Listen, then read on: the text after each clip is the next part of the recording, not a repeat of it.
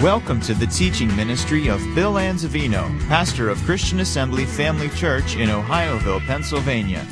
We pray you are challenged in your walk with the Lord through the following teaching. For more information about Christian Assembly Family Church or to subscribe to our free podcasts, please visit us on the web at cafamily.net. Title of my message is a Thanksgiving Psalm. Anyone need a copy of the notes? Just raise your hand. A Thanksgiving Psalm. A true disciple is someone who sits at the feet of his master. He observes his life.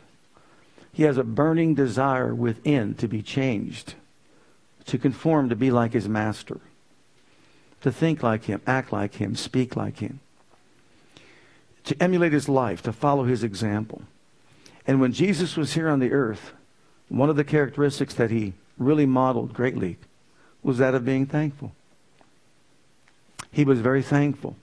And remember, he's the Son of God. And he was a very thankful individual. As a matter of fact, I believe he understood and knew the close connection between being thankful and the miraculous. Being thankful and the spiritual and the natural coming together if you re- recall in, in John's Gospel, chapter 6, when they were, he wanted to feed the, the multitudes, and they said, Well, there's not a whole lot here for us to, to give. He said, What do you have? They had some fish and some bread. That was it. What did Jesus do? If you notice in John's Gospel, chapter 6, there was a lad here that had five barley loaves, two small fishes. But what are they among so many? And Jesus said, Make the men sit down. Now there was much grass in the place, so the man sat down in number about 5,000. How about that for Thanksgiving dinner? Jesus took the loaves, and when he had given thanks, and when he had what? He gave thanks. He distributed to the disciples, and the disciples that were set down, and likewise of the fishes as much as they would. And when they were filled, he said to his disciples, Gather up the fragments that remain, that nothing be lost. Therefore they gathered them together and filled twelve baskets with the fragments of the five barley loaves, which remained over and above unto them that had eaten. Then those men, when they had seen the miracle that Jesus did, said, This is of a truth the prophet that should come into the world. But now notice in verse 23, after another episode, Howbeit there came other boats from Tiberias, nigh unto the place where they did eat bread, after that the Lord had given thanks. You notice that John wanted to make it very clear that the Lord gave thanks. That was a miracle of translocation. He was translocated. They were translocated in their boat to the shore. But John reminds everybody it was then after the Lord had given thanks. So we see a connection between giving thanks and multiplying your Thanksgiving dinner. So if you invite too many people over, and maybe your turkey's not as big as you thought it should be, what are you supposed to do? Give thanks. Amen? Then look in John's Gospel, chapter 11. John chapter 11. This is Lazarus. He's dead for four days. Then saith, saith Jesus unto her, Said I not unto thee that if thou wouldest believe, thou shouldest see the glory of God? Then they took away the stone from the place where the dead was laid, and Jesus lifted up his eyes and said, Father, I thank thee that thou hast heard me. And that was right before he raised him from the dead and had him to come out. But what did he thank him for? He heard him. What did he hear? Prior to this, four days earlier, he said, This sickness is not unto death, but for the glory of God, that the Son of God may be glorified thereby. And guess what? He believed in his words. He believed in giving thanks. And that reveals to us the fact that we need to give thanks after we pray and even before the miracle occurs. And you see that in Psalm 118. Look at verse 21. I will praise thee. Why? Thou hast heard me, and you become my salvation. Notice the progression. I praise you, why? Because you heard me when I prayed, and you've become my salvation. So it's important that we thank Him even before we see the actual miracle materialized in the natural world. And we see the same thing revealed to us through the Apostle Paul in Philippians chapter 4 and verse 6. Be careful for nothing, but in everything by prayer and supplication with what? With thanksgiving. Let your request be made known to God. Why? Because when we pray and ask Him to do something, we're supposed to believe that He heard us, we receive it, and all we have left to do is what? Thank you. Thank you. Thank you. How important are those two words? Thank you. A connection between the spiritual and the natural, the miraculous and thank you. And that's how miracles took place. And then one more thing I think is important to point out. We're going to celebrate the Lord's Supper here. But notice in 1 Corinthians chapter 11, before we do, look at verse 23. I received of the Lord that which also I delivered unto you. Now, this is Paul saying that Jesus taught me this. So let's keep this in mind. Jesus t- taught this to Paul. Paul's not making it up. And Jesus had to reveal this to him because Paul wasn't there at the Last Supper or the Lord's Supper. Well, what did Jesus teach Paul? That the Lord Jesus, the same night in which he was betrayed, took bread, and when he had given thanks. You think Jesus was emphasizing that to Paul? He had to have been. When he had given thanks, he brake it and said, Take, eat, this is my body which is broken for you. This do in remembrance of me. After the same manner, in other words, he did the same thing with the cup. Also, he took the cup when he had supped, saying, This cup is New Testament blood. This do ye as often as you drink it in remembrance of me. Now, why is this important? You realize what he was giving thanks for? You ready for this? When he said, This is my body, my physical well being is no longer under my control. I'm thanking you, Father, for bringing this body of mine up out of the grave. And once I pour out my blood, my life is out of my control. I'm thanking you, Father, for putting me back together again by the power of your Holy Spirit.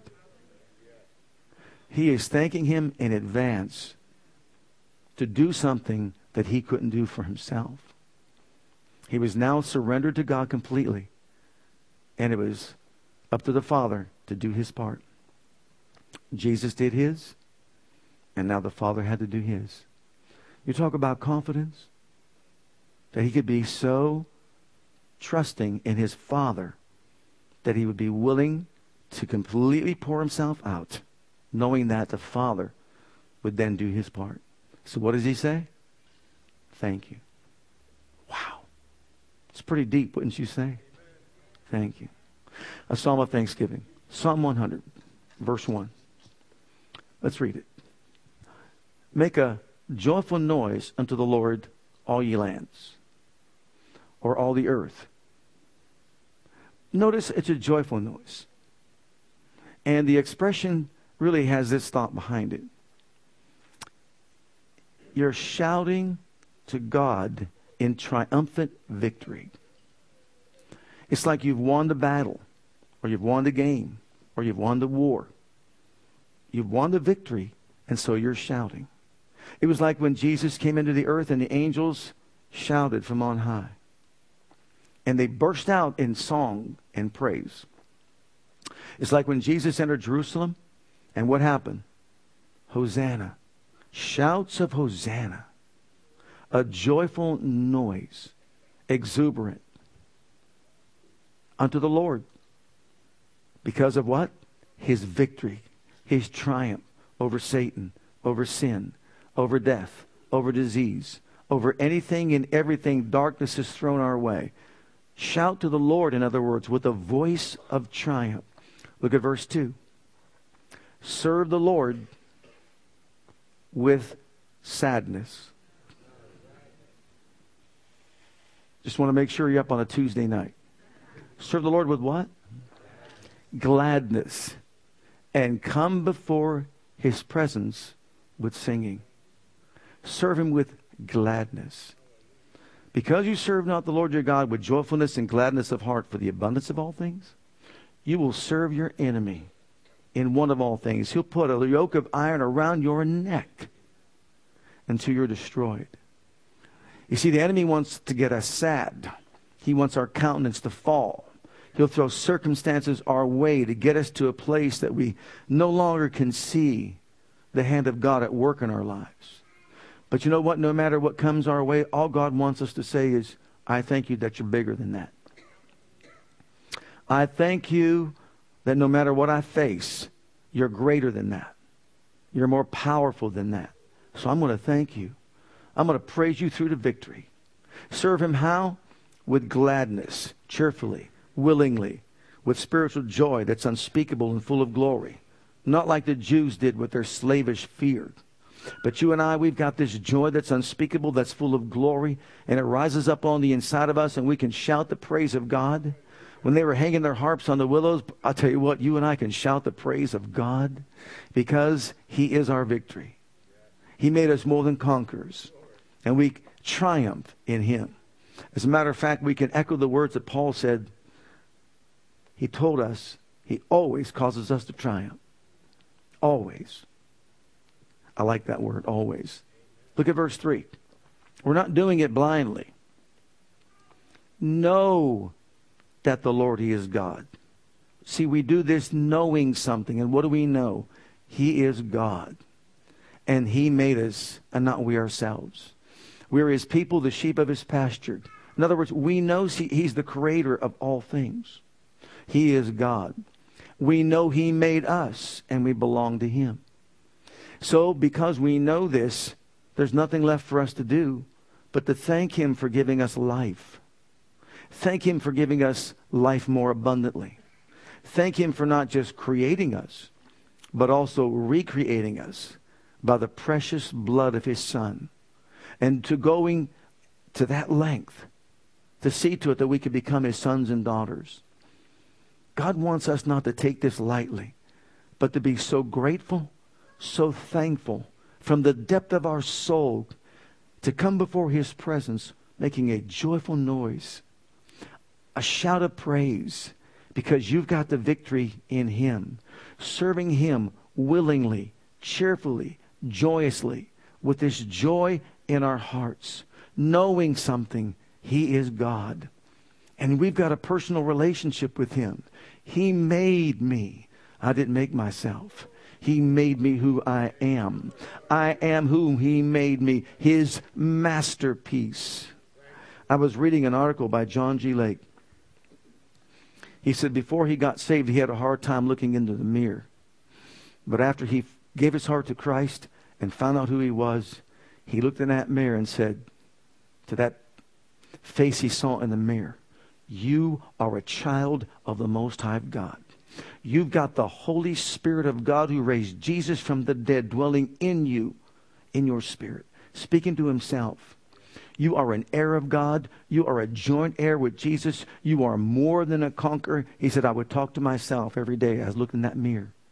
That's what I would say about myself. And you know what? We can all follow that example. And we need to. Look in the mirror of God's Word because that's who we are. Don't see yourself who you are in the flesh, but who He made you. He made you His new creation that never before existed. Praise God. And then uh, uh, look at verse 4. Enter his gates with thanksgiving and into his courts with praise. Be thankful unto him and what? Bless his name. He's talking about they have entrance into the holy place, um, at the outer courtyard. They could enter in his gates with thanksgiving, his courts with praise. The best way I can describe this is found in Isaiah 60 and verse 18. Look at what it says. Violence shall no more be heard in thy land, wasting nor destruction within thy borders. But thou shalt call thy walls salvation and thy gates praise. We enter into the walls of salvation through the gates of praise. And in those walls is God's presence, His power, His peace, His promises, His provision, uh, protection and provision, and we enter in those gates through the gates of praise into the walls of salvation.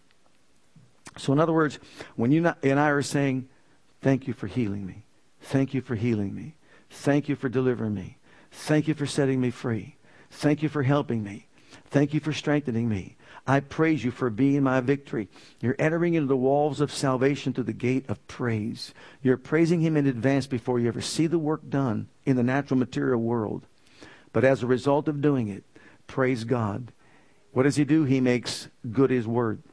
As a matter of fact, there's a scripture that I like to use. He makes hard the wall, bars of my gates, and protects my children from within. I thank him daily for doing that. I thank you. I praise you for making hard the bars of my gates and protecting my children from within. That means no matter where they go, praise God, He's made hard the bars of my gates. And when the enemy tries to attack my children, he can't get through those bars. They're protected from within by the hand of God. Look at the next verse, verse 5.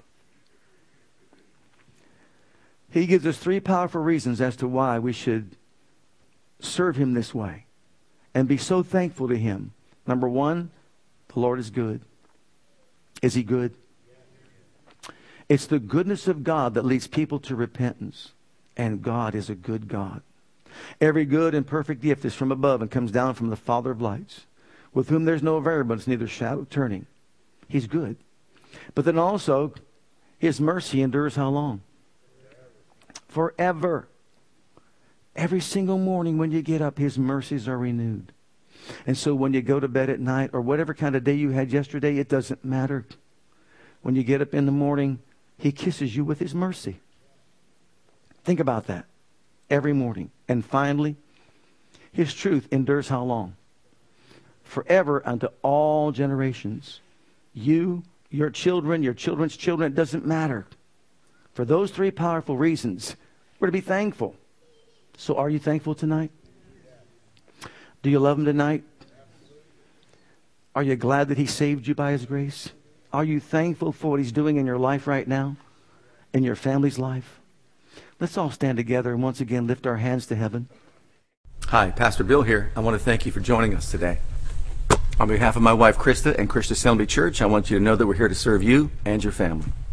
Whether you have young children or kids in elementary school, if you're a teenager or a young adult, we have a passion to provide a safe and comfortable environment where you can grow in God and build a solid foundation of His love for you. And with that foundation, we encourage you to take the gospel of Jesus Christ with you wherever you go. It is our heart at Christian Assembly to be an outreach, to be the hand of God toward Jerusalem, Judea, Samaria, and the uttermost parts of the world.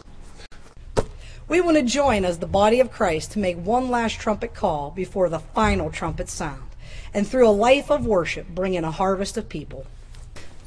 With whatever gifts God has given you, we want you to be free to share those gifts and talents. Life is most fulfilled when we share God's love with others. And in all that we do, we want to demonstrate the power of the name of Jesus to the world through a ministry of excellence to God first, and then also to you. So, whatever the situation, wherever you are, whatever you're going through, I want you to know that we love you and God loves you and has a wonderful plan for your life. And that plan begins by making Jesus the Lord and the Savior of your life. And if you've never made that decision yet, I'd like to invite you to pray a simple prayer with me. And if you will, Jesus will become your Savior and your Lord. Just repeat after me this prayer Heavenly Father, I come to you just as I am. And I believe with all my heart that Jesus died for my sins and was raised from the dead for me. I open the door of my heart. I call upon the name of the Lord. Lord Jesus, come into my heart. I now accept you and receive you as my personal Savior and Lord. Heavenly Father, I have called on the name of Jesus. I'm now your child. In Jesus' name, amen. Now, if you prayed that prayer with me, I encourage you to get into a good Bible based church where you can learn to grow in your Christian faith and experience. God bless.